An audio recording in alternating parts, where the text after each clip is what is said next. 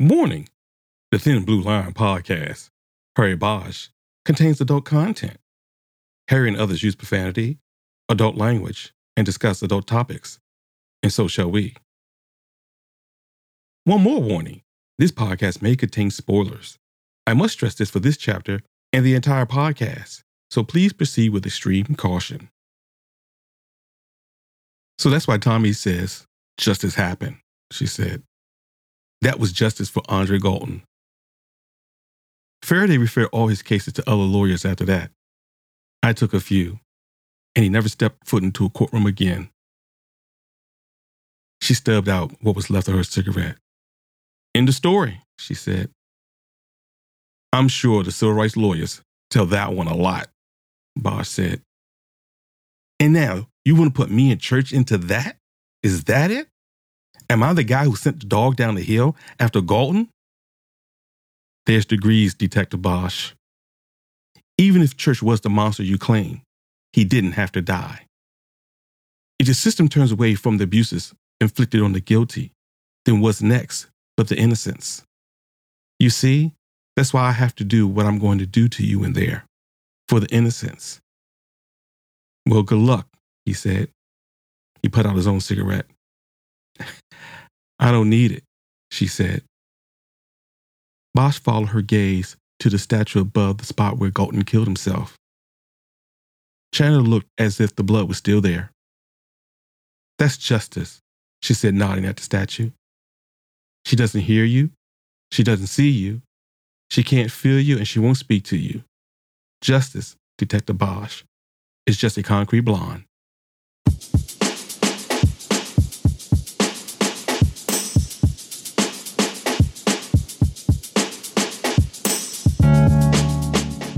Hello, and welcome back to the Thin Blue Line podcast, Harry Bosch. I'm Philip Parker, a retired police detective with over 29 years of law enforcement experience. Please subscribe to our podcast on Apple Podcasts, Google Play, Stitcher, Spotify, or wherever you get your podcasts.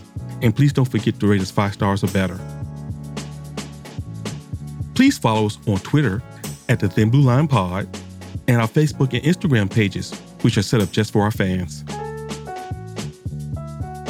Also, don't forget to join us at www.thethinbluelinepod.com for more investigative content, where you will find more detailed experience concerning Harry Bosch and Michael Connelly. Now, all that's out of the way, it's time to get back to work and probe into chapters 13 through 16 of The Concrete Blonde.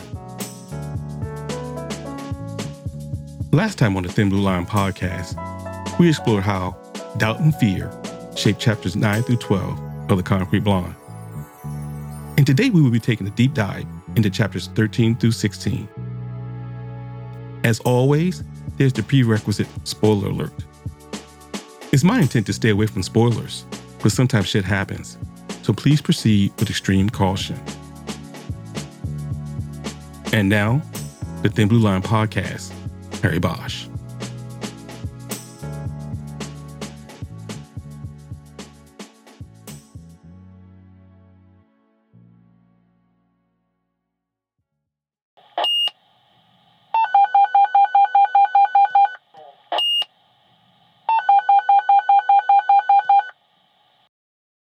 It's time to open up the murder book and turn the page to the chronological record so we can do an investigative summary on the information gathered thus far in this chapter.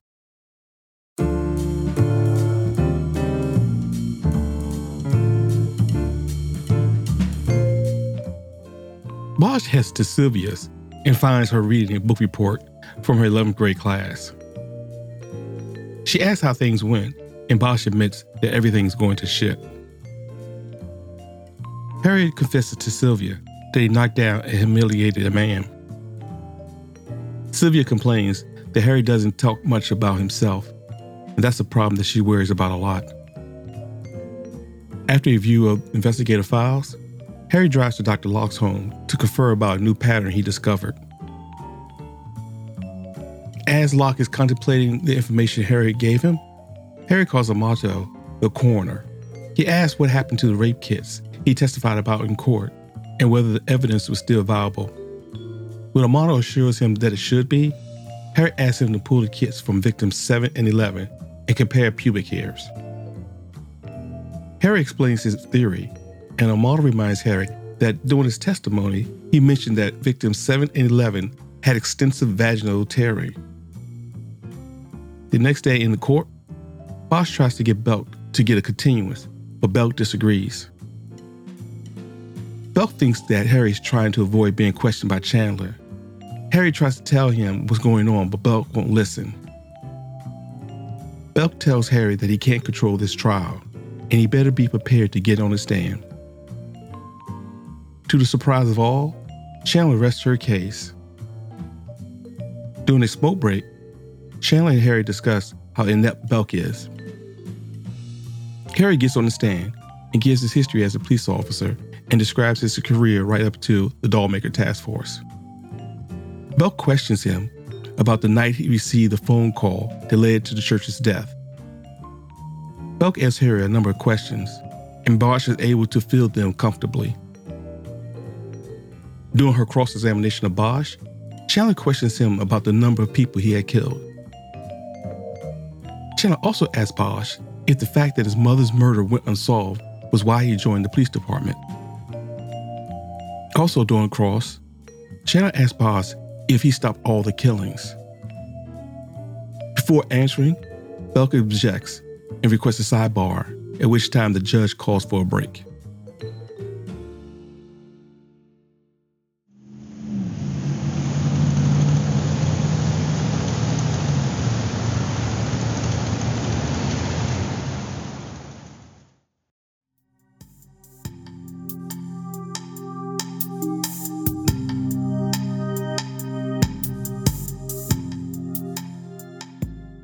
And that gets us to this episode's big idea. So let's lift up the yellow tape and examine the clues. For the defining theme for chapters 13 through 16 is first resolve what must be done.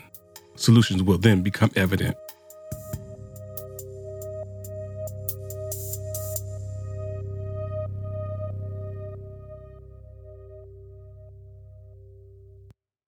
Hello, and welcome back to the Thin Blue Line podcast. Harry Bosch. We start chapter 13 off with Harry coming home to Sylvia. And, you know, as a police officer, you know, been married 20 plus years, this interaction between Sylvia and Harry is paramount to like this just being recharged or soothing from coming home from a bad day. And Harry and Sylvia are talking, and you know, he's telling Sylvia, you know, she seemed like she said to him, "Hey, you seem like to be in a good mood," and he said, "Well, now everything seems to be going to shit, but not here." And again, I can't tell you how vital that is in your police career to have like a safe space and you know have a person that you can come home to. You know, we deal with the worst side of things. Most people call us when things go wrong, and so just getting a daily, hourly, probably minute dose of that it is great to have a safe space to come home to. And I think Michael Connelly captures that in this interaction between Bosch and Sylvia. You know, we now get to Harry telling Sylvia why he doesn't want her to come to court. And because, you know, it's been building up, building up, building up. Because for the last 12 chapters, it's always been looming. And he doesn't want uh, Sylvia to see or hear things that's not in his control. And I think, well, I know for a fact that's selling that's selling Sylvia short. But I don't think Harry sees it right now. Um, or maybe he doesn't want to taint the that that image that Sylvia has of him. But either way, we now get to see exactly why Harry doesn't want uh, Sylvia to come to court. One of the great things about having uh, novels that intertwine with each other in this universe that Michael Connelly is starting to build in these first three books is they kind of work off of each other. And remember back in the Black Echo, Sylvia, who Sylvia is, is Cal Calexico Moore's uh, wife, um, ex-wife. And throughout Harry's interaction with Sylvia, he kept saying, Cal, how could you fuck this up? Or what happened for him not to him and Sylvia to break up. And now Sylvia tells Harry, you know, she infers, look, I need to know who you are. I need to get to the part that you're hiding because this is what happened to my last re- relationship. And again, just to refresh everyone's memory, her last relationship, she had a husband who was hung up on the past and he couldn't let go of the past. And that kind of, you know, messed, didn't kind of, it messed them up. And now we see it, you know. So now I like how Michael Connelly answers those questions because they were kind of um, left out hanging in the last book in the Black um, Ice. And, you know, a lot of people, um, if you rank the books, you know, the Black Ice really doesn't come off as, you know, being one of his um, signature books. And I think sometimes people overlook the Black Ice, but the Black Ice has a lot of good stuff in there. And again, goes to the character and the character development of Harry Bosch. And, you know, I really do understand that what Sylvia's talking about here. You know, as as again having um, a, a wife who understands the police world to get that that comfort that comforting uh, atmosphere comes at a cost, and it comes at a cost is to reveal some sides of you that you might not want to reveal, but you gotta you know let it go to at least somebody. And I think Sylvia has proven that she can handle it. I just wish that Harry believed her that she could handle it. But you know, that's our boy Harry, and, and he's a lone wolf, and uh, oh, excuse me, the lone coyote, and so you see this push pull or his reluctance to let Sylvia in on this particular portion of his life, and I think it's going to come back to bite him. And again, I'm not giving any spoilers, but just human nature, that kind of um, wall that, that he builds and don't want at least anyone to, to climb over does come at a cost. You know, it, again, any guy who's listening to this particular podcast understands what happens next. Because again, from the book, Bosch nodded and looked down. He didn't know what to say. He was too burdened by other thoughts to get into it now. You want extra crispy? He finally said, Fine. That's what Sylvia says. Boy, that fine, guys, how many times have you been on the receiving end of that fine? You know exactly what that means. Like, it, it, it's like a gut punch because anytime my wife, I got into an argument with my wife and she said fine. Again, I think all guys, we raise our hands like, oh boy, yep, that's it. That's, we're done. We're in trouble. Because the fine just kind of puts a period to whatever you were talking about.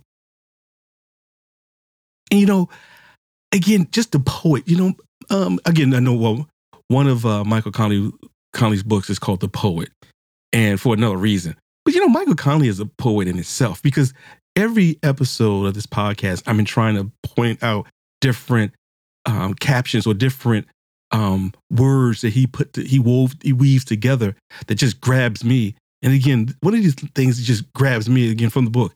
Bosch drained the bottle and kept staring reading the names, dates of the deaths, looking at the faces, all of them lost angels in a city of night. Like, wow. I mean, does that grab you? I mean, just his way of just uh, putting words together just gives me this visual presentation. I'm a visual guy, and I learn it from a visual um, presentment. And just him weaving those type of words together. Again, lost angels in a city of night. Whew, boy, that's some good writing right there.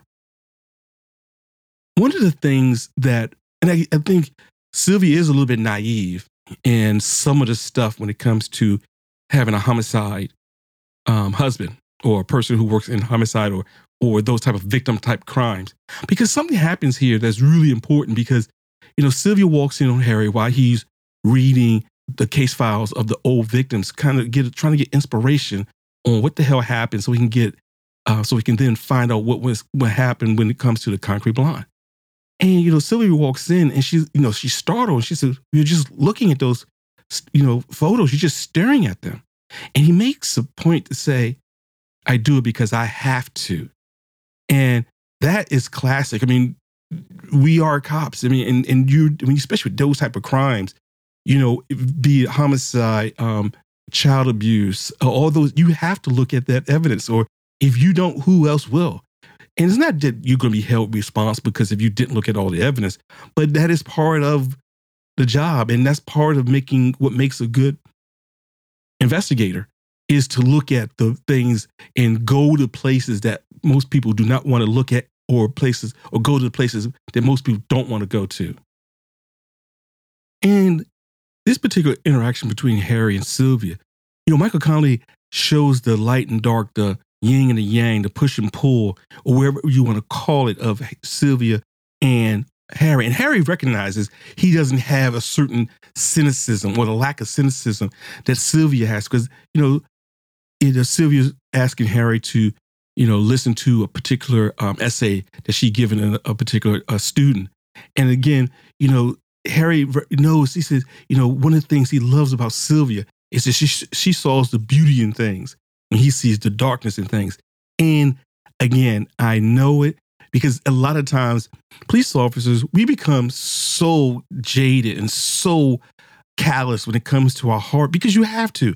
You kind of can't get into um, the things you see and do and surviving on a daily basis without developing, and again, I think even Harry says it here, a callous on your heart. And at times that would be very cynical and take a very skeptical view of a situation. And it's great to have someone who sees the light or gives the other side or gives someone the benefit of the doubt when it comes to certain aspects of just regular normal things. And again, Harry says it here, you know, uh, he's, you know, she saw the beauty of things when he saw the darkness. And I think that was really cool. That was really great because it's true. And, you know, again, the familiarity that Michael Connelly has woven here so remember last podcast when I said that investigators have to be very resourceful when it comes to gathering information.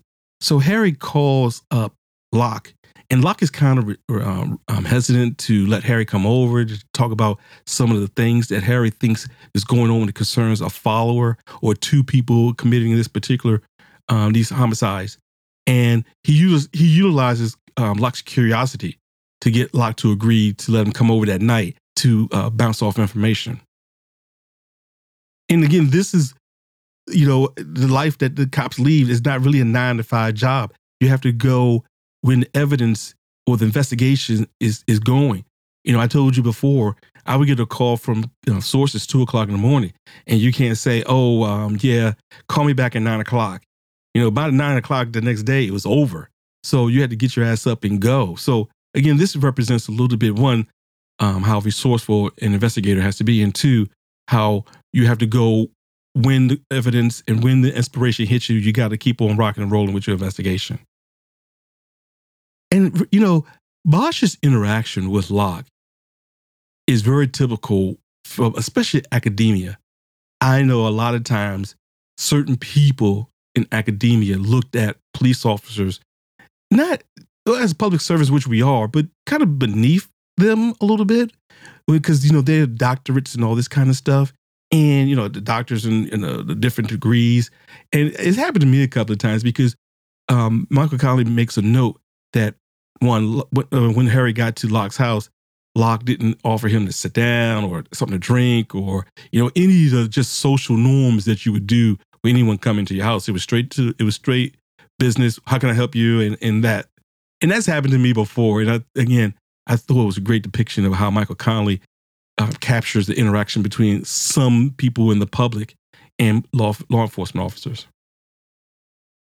And, you know, after, uh, well, when, while Locke is thinking about all the information Harry gave him concerning the different aspect of the investigation, and maybe now there's this quote unquote follower or a person who was piggybacking off of Norman Church's murders, Bosch calls uh, Amato. Again, remember, Amato was the coroner who testified in court, who was the one who was gathering all the particular evidence concerning the different victims.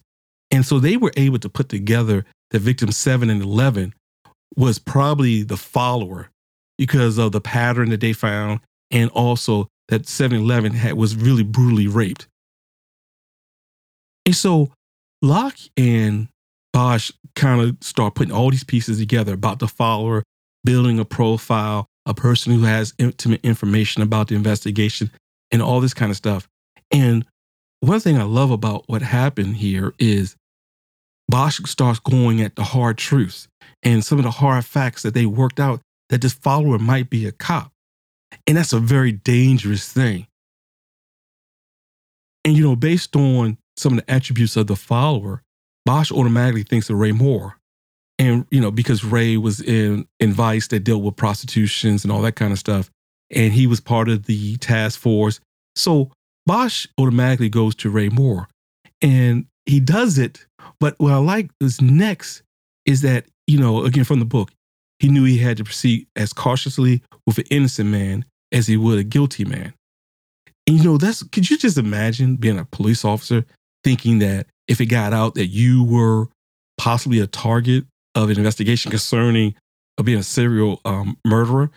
Boy, oh boy. So again, I like how Harry is not afraid to go there, but he also respects and appreciate the situation.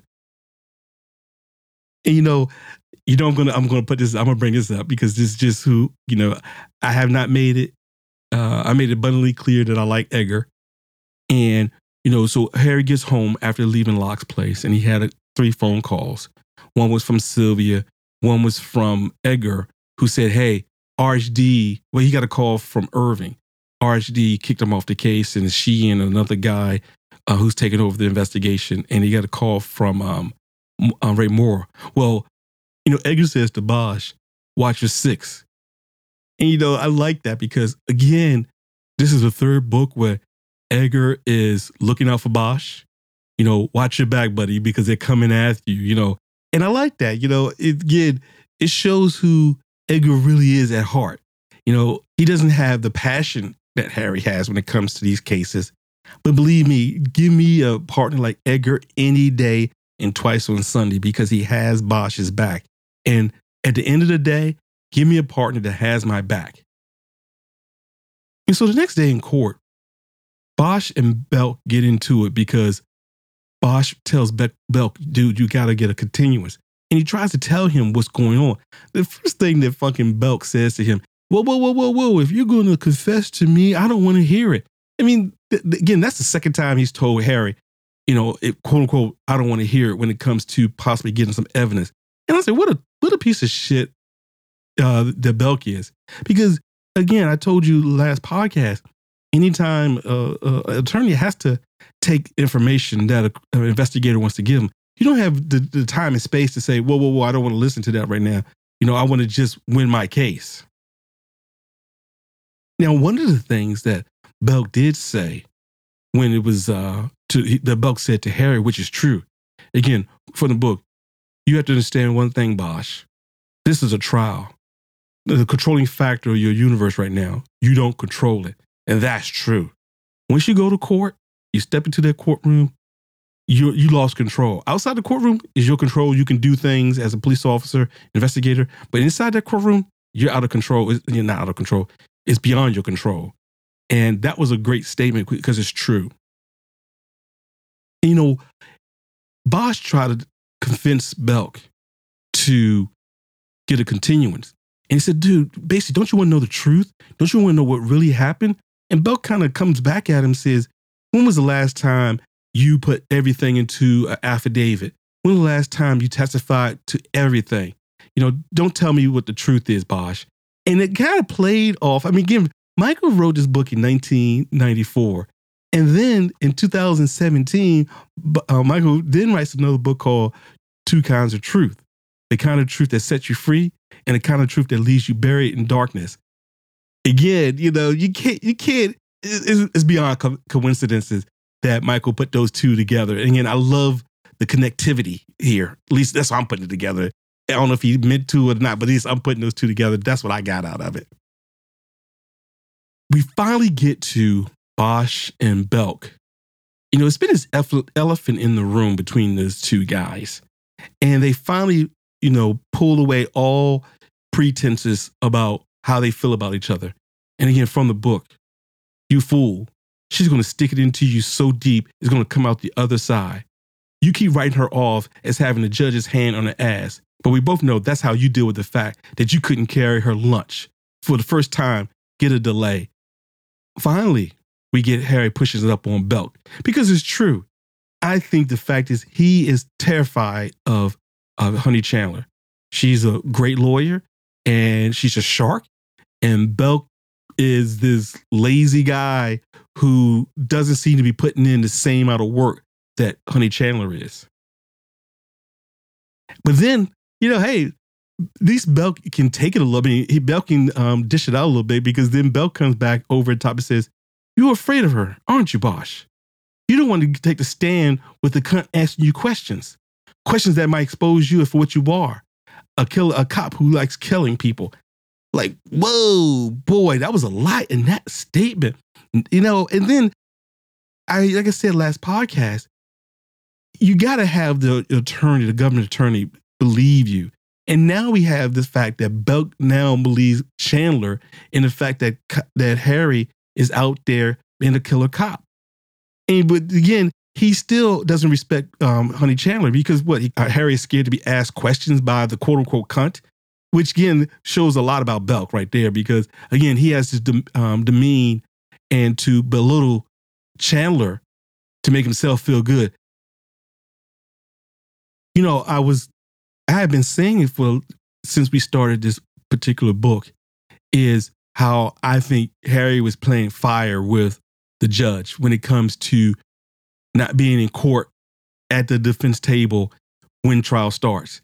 And we see the judge finally admonish Bosch for not being there because during a break, you know, Harry rushes out, gets on the phone, and then he has to send a bailiff to go to tell Harry court starts. And As soon as he comes back in there, after he, the judge gives instruction, he uh, turns to Harry and says, "And I expect you to be in your your seat when when trial starts." And I've been waiting. Again, I wasn't setting you guys up, but I just know no judge is going to allow that to happen over and over again. And I thought Harry has been getting away with murder for the last couple of um, uh, chapters by coming in late or not being where he's supposed to when trial starts. And you remember last podcast when I said, you know, that I felt things in my chest. And it was kind of funny because, again, from the book, Bosch was beginning to feel the jitters, the uneasy feeling that came with approaching of the unknown. He felt the way he did before he climbed down the holes in the VC tunnel for the first time in Vietnam. It was fear, he knew, blooming like a black rose in the pit of his chest. Yes, that's it that was what I was trying to relay last podcast. You know, I like the interaction too with Bosch and Bremer. So as Bosch is leaving the court um, waiting for the break, he confronts, well, Bremer's falling behind like, dude, what's going on? And Bosch tries, he's still trying to figure out who the fuck is leaking information to Chandler. And, you know, Bremer seems to be affronted. You know, he said, dude, I wouldn't do that to you, Harry. You're my main guy. You know, you're my most valuable guy. And I thought it was funny because Bosch still didn't apologize to Bremer, but Bremer values his um, information that uh, Bosch gives him.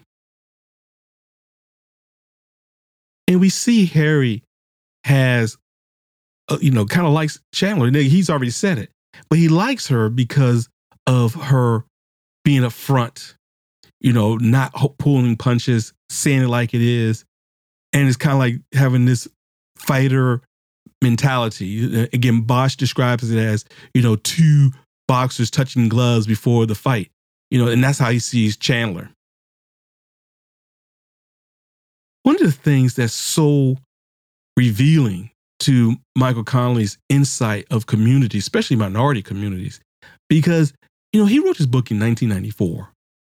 And we see Chandler and Bosch talking about one of Tommy Faraday's clients who basically committed suicide because he had a slam dunk case and it was a police abuse case. And you listen to that story, how Chandler describes it, why she's going to basically take Harry down, you know, for the innocence, as she called it. You know, and you see, it's kind of sad. And you see how far we've come but then also how far we, as I keep saying, we as the law enforcement community has to go. And you can't stop. Always got to keep trying to keep reaching out to these different communities because, again, we're there to protect and serve everybody. But it doesn't do any good if the community you're trying to you're trying to protect and serve doesn't trust you and or are very suspicious of you. You listen to the story why this individual killed himself, you think, my gosh, that could be happening in 2019. And again, it's kind of, you got to say, well, boy, we still got a lot of work to do. We, as in the law enforcement community, has a lot of work to do.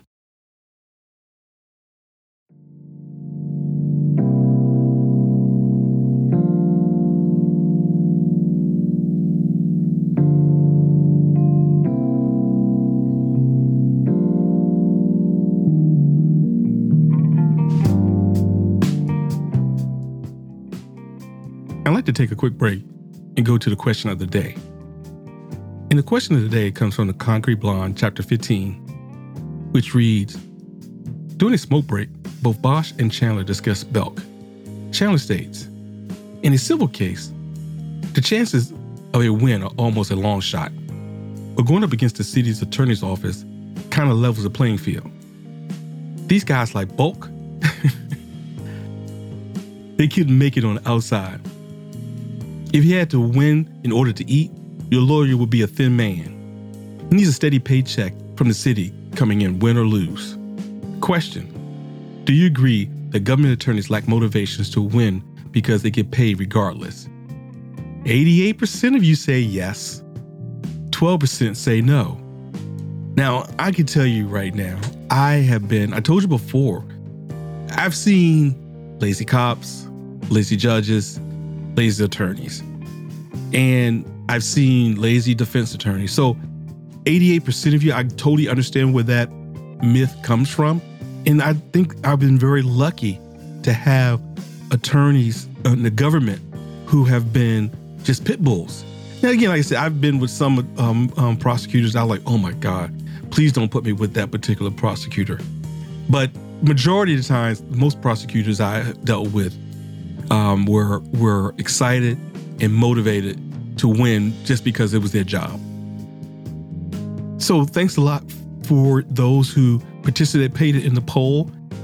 Um, you again, your feedback is great, and let's keep it going. And so back to hitting the streets.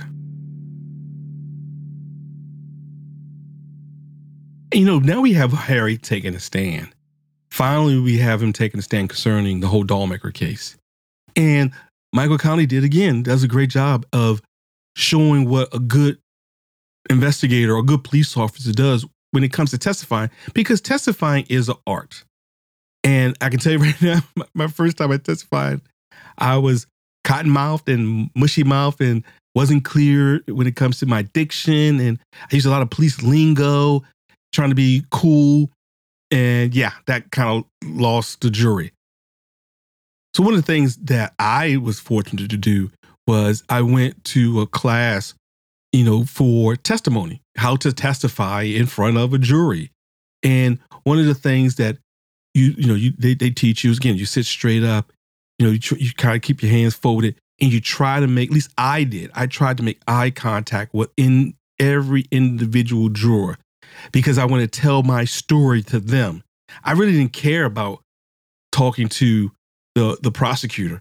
And what I did was, after I finished answering the question, I would turn and get the next question from the, um, excuse me, get my answer. I would take the uh, next question from the prosecutor and then turn to the jury and answer that particular question. So I kept doing that, you know, look to the left or whatever, again, left, left or right looked at the prosecutor, turn my head, talk, give the answer to the jurors. And again, Harry tries to do that here. You know, we see actually, Harry actually does a great job of explaining why he didn't call for backup. Now, I I have to admit, in my first podcast for this particular book, I was going under the assumption, giving Harry the benefit of doubt, why he didn't take his rover, because he wasn't used to it, um, having a rover. But he actually made a, you know, he, he made a good point. I totally forgot because I'm using, I'm thinking 2000, uh, uh what I, I retired in 2018. So 2000 and I think we got all got individual radios, maybe 2010. So for the last eight years, I had a handheld radio that I took all over the place. Here, Harry says, well, you know, we, which is true, we had limited radios And you didn't take one back in 94 we had limited radio especially portable radios and you know you had to check them in and check them out before every tour of duty. And so that's one reason why he did not have a, a rover with him. And I was like, oh gosh, I totally forgot about that. And he also explains a lot of different, you know, things that went into why he went through the door. Now, let's put something very relevant now. Everyone heard about the shooting in Florida and the fact that that one police officer is on trial right now for not going in.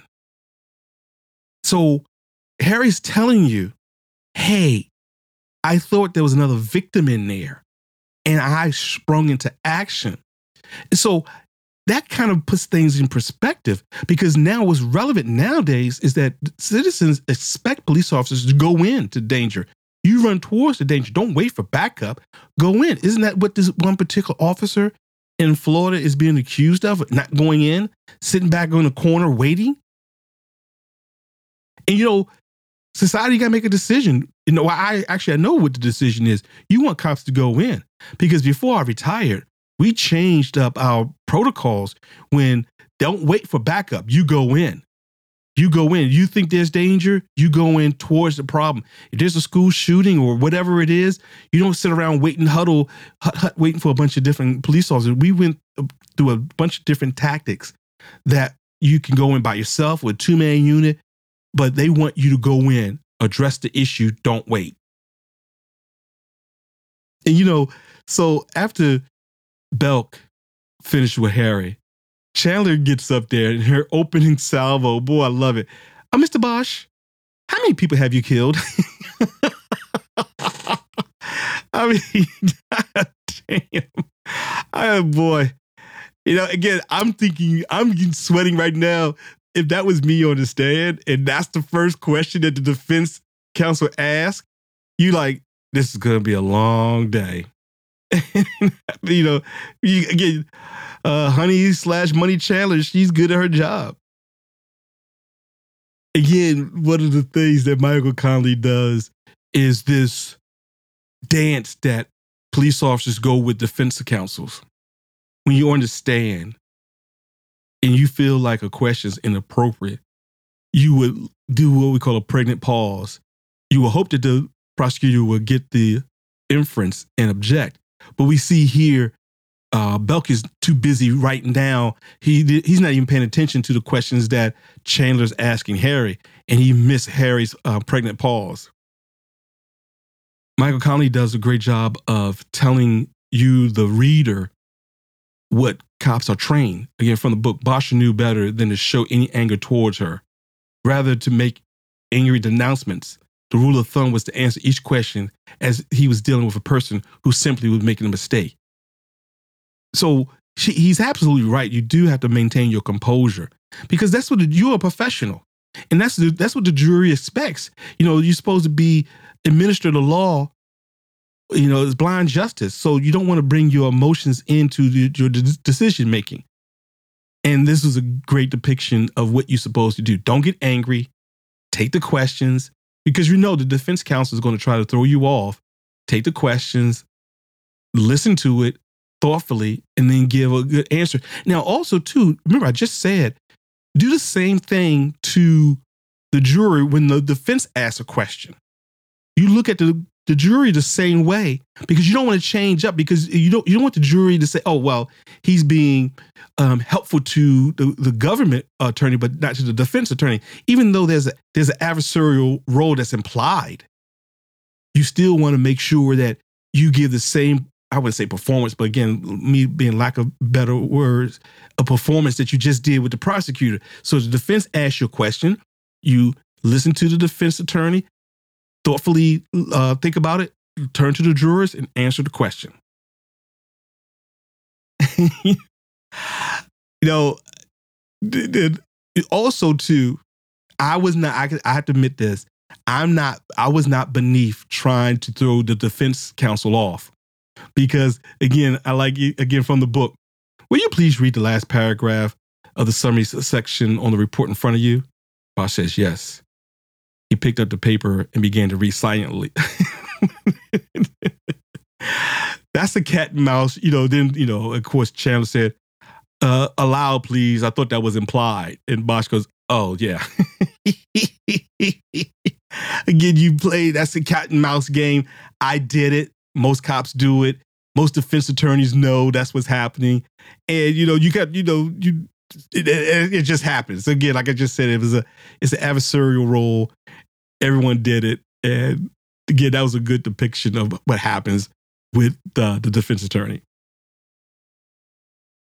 And you know, we get more information about Harry and his mother and how it's coming out. And actually, the judge even said it to Bosch, you know, hey, I'm sorry, but he can't stop an attorney asking proper questions. And he asked Harry, does he want to take a break? And Harry says no. But we know we get more information about Harry's mom, you know, these again, drip by drip by drip about the circumstances of his mother's death, how it impacted Harry, and you really got to empathize with him because, but uh, again, Honey Chandler was just going raking him over the coals. You know, did it? You know, where's your father? What happened? How did that make you feel? All that kind of stuff. And one of the most important things she asked him, which I guess he said he never had thought about it, but did you know, did the fact that his mother's death or murder went unsolved cause him to become a police officer? Again, I'm not going to do any spoilers later on, but then he actually said here he never even looked at it that way before. But then you start thinking to yourself, what was Harry's motivator or motivation to become a police officer? And then we see Chandler start to ask Harry questions about other killings. And Belk finally objects. And the judge said, you know what, we're going to take a break right here. So that's how the chapter ends.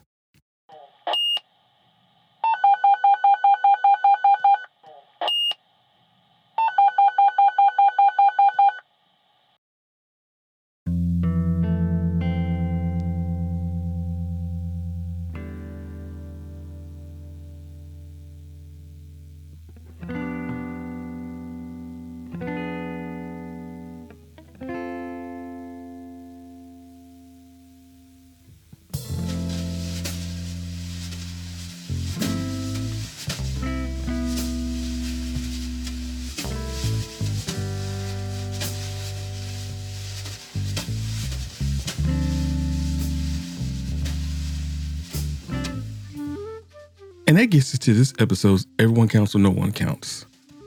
And for chapters 13 through 16 of The Concrete Blonde, my Everyone Counts or No One Counts person is Harry Bosch. And I pick Harry because of his resolve. His resolve to be able to, okay, look, something must went wrong. And matter of fact, he says it a couple of times in this particular, these four chapters. Hey, we or I, the task force, messed up. We missed things or da da da da da or whatever. And he has resolved it. Let's take a step back, re examine the evidence, and see where we possibly made a mistake. Instead of trying to cover it up or placing blame with someone else, Harry Bosch steps up to the plate time and time again and do what's right. And that resolve after being punched in the gut, you know, concerning, like you said before, hey, he had no shadow of a doubt that he got the right guy. The right guy is in Norman Church. So my everyone counts or no one counts person for chapters 13 through 16 is Hieronymus Bosch.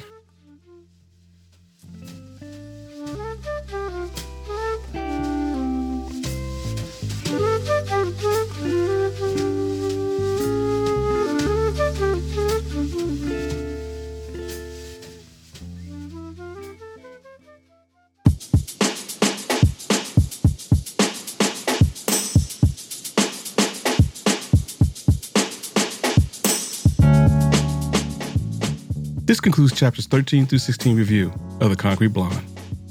Thanks for hanging out with me again. And again, I ask you to keep going to Apple, Google, Spotify, or wherever you get your podcasts, and continue to rate us five stars or better.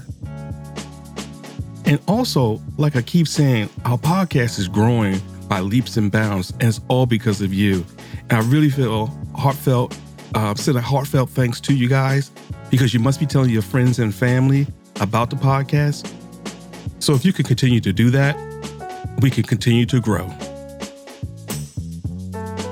Also, don't forget to join us at www.thethinbluelinepod.com for more investigative content. So next time on the Thin Blue Line podcast, Harry Bosch, we will continue our deep dive into the Concrete Blonde, chapters 17 through 20. I'm Phil Parker, and until 7 for the remainder.